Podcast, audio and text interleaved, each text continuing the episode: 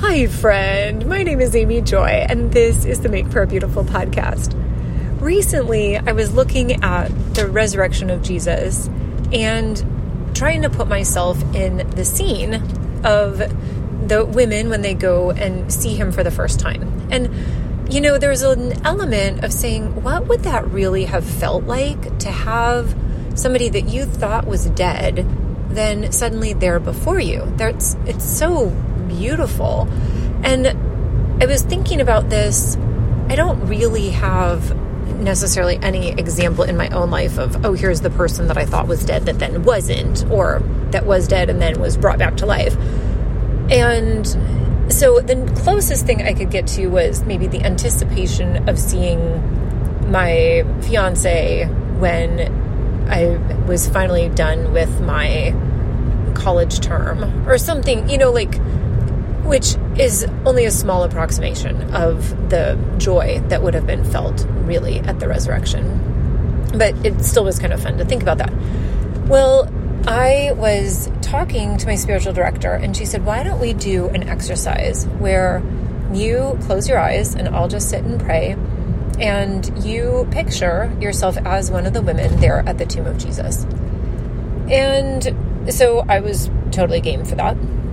And uh, so I closed my eyes, and honestly, it was a little bit disorienting because I know the story. So it was a little bit odd to try to imagine myself not knowing the story. And it was also interesting because the scripture is really clear that the women were all that they both they went away kind of with fear and with joy. And probably the word fear is maybe more like awe. I know in the Old Testament anyway that the word fear is more like holy awe, but I I haven't actually looked up the the word fear in the New Testament to see. In any case, the um, that that sense that here's here's this person and I just have no fear in my relationship with Jesus. I feel like he is so gentle and so beautiful and so kind that I couldn't actually really imagine myself in that space. But what was really funny to me as we were kind of having our little um, interaction was I think there was a part when I had actually looked at the gospel narratives, it struck me as sort of hilarious, not only how they were all over the place. I think you really get a sense of the somewhat chaos of that morning where people are here, people are there. Is it one angel? Is it two angels? Where are they located? Did this person come to the tomb once? Did they come to the tomb twice? It's kind of hard to get a bead on what was actually happening at the tomb. And uh, so I was I was recognizing all of that variety, but then it also struck me as sort of hilarious because you have Jesus and it's like Greetings. Do not be afraid. Please go tell the disciples that I want to meet them in Galilee. And I just started laughing at this because I thought, uh, oh, okay, like it's sort of like, you know, email hasn't been invented yet, so if you could please just go deliver this message, that would be great. And it's so practical and yet kind of hilarious. Like, I would have expected something a little bit more epic. And maybe that's partially because all of the things that Jesus said on the cross were so beautiful and meaningful and deep and rich. So then to have something like, Greetings, please tell the disciples that they need to go ahead of me to Galilee where I will meet them, is like a totally different scale. So I was I was having this interaction in my imagination with Jesus where it was like, okay, you rose from the dead. That's super great.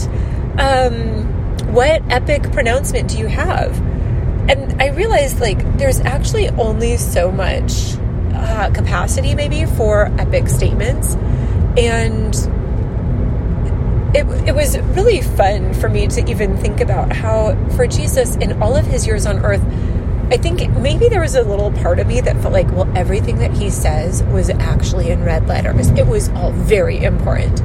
And to realize like no he probably had just as much maybe not just as much, but quite a lot of the just practical things of life, like what would you prefer to have for dinner? Could you please pass me the water?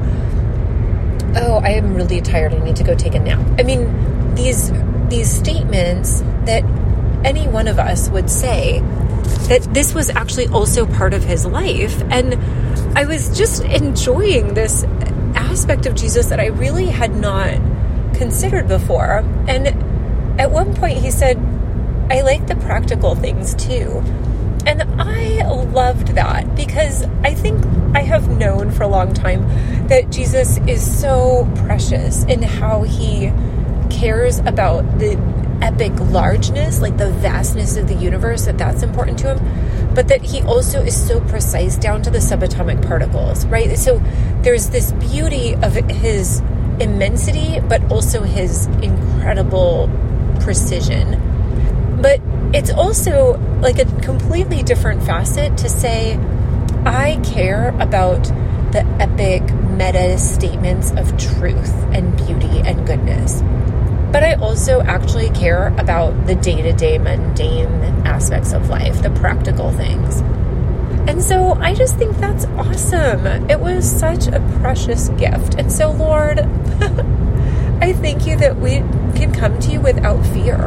I thank you that we know the end of the story, at least such as it is, that you rose from the dead. I thank you, Jesus, that you are so beautiful in how you care about the universe and how you care about the details. That you care about the practical things and you also care about things like your holiness and your majesty. We praise, Jesus, that you encompass all the things in this world and in our existence. We give you praise. Amen.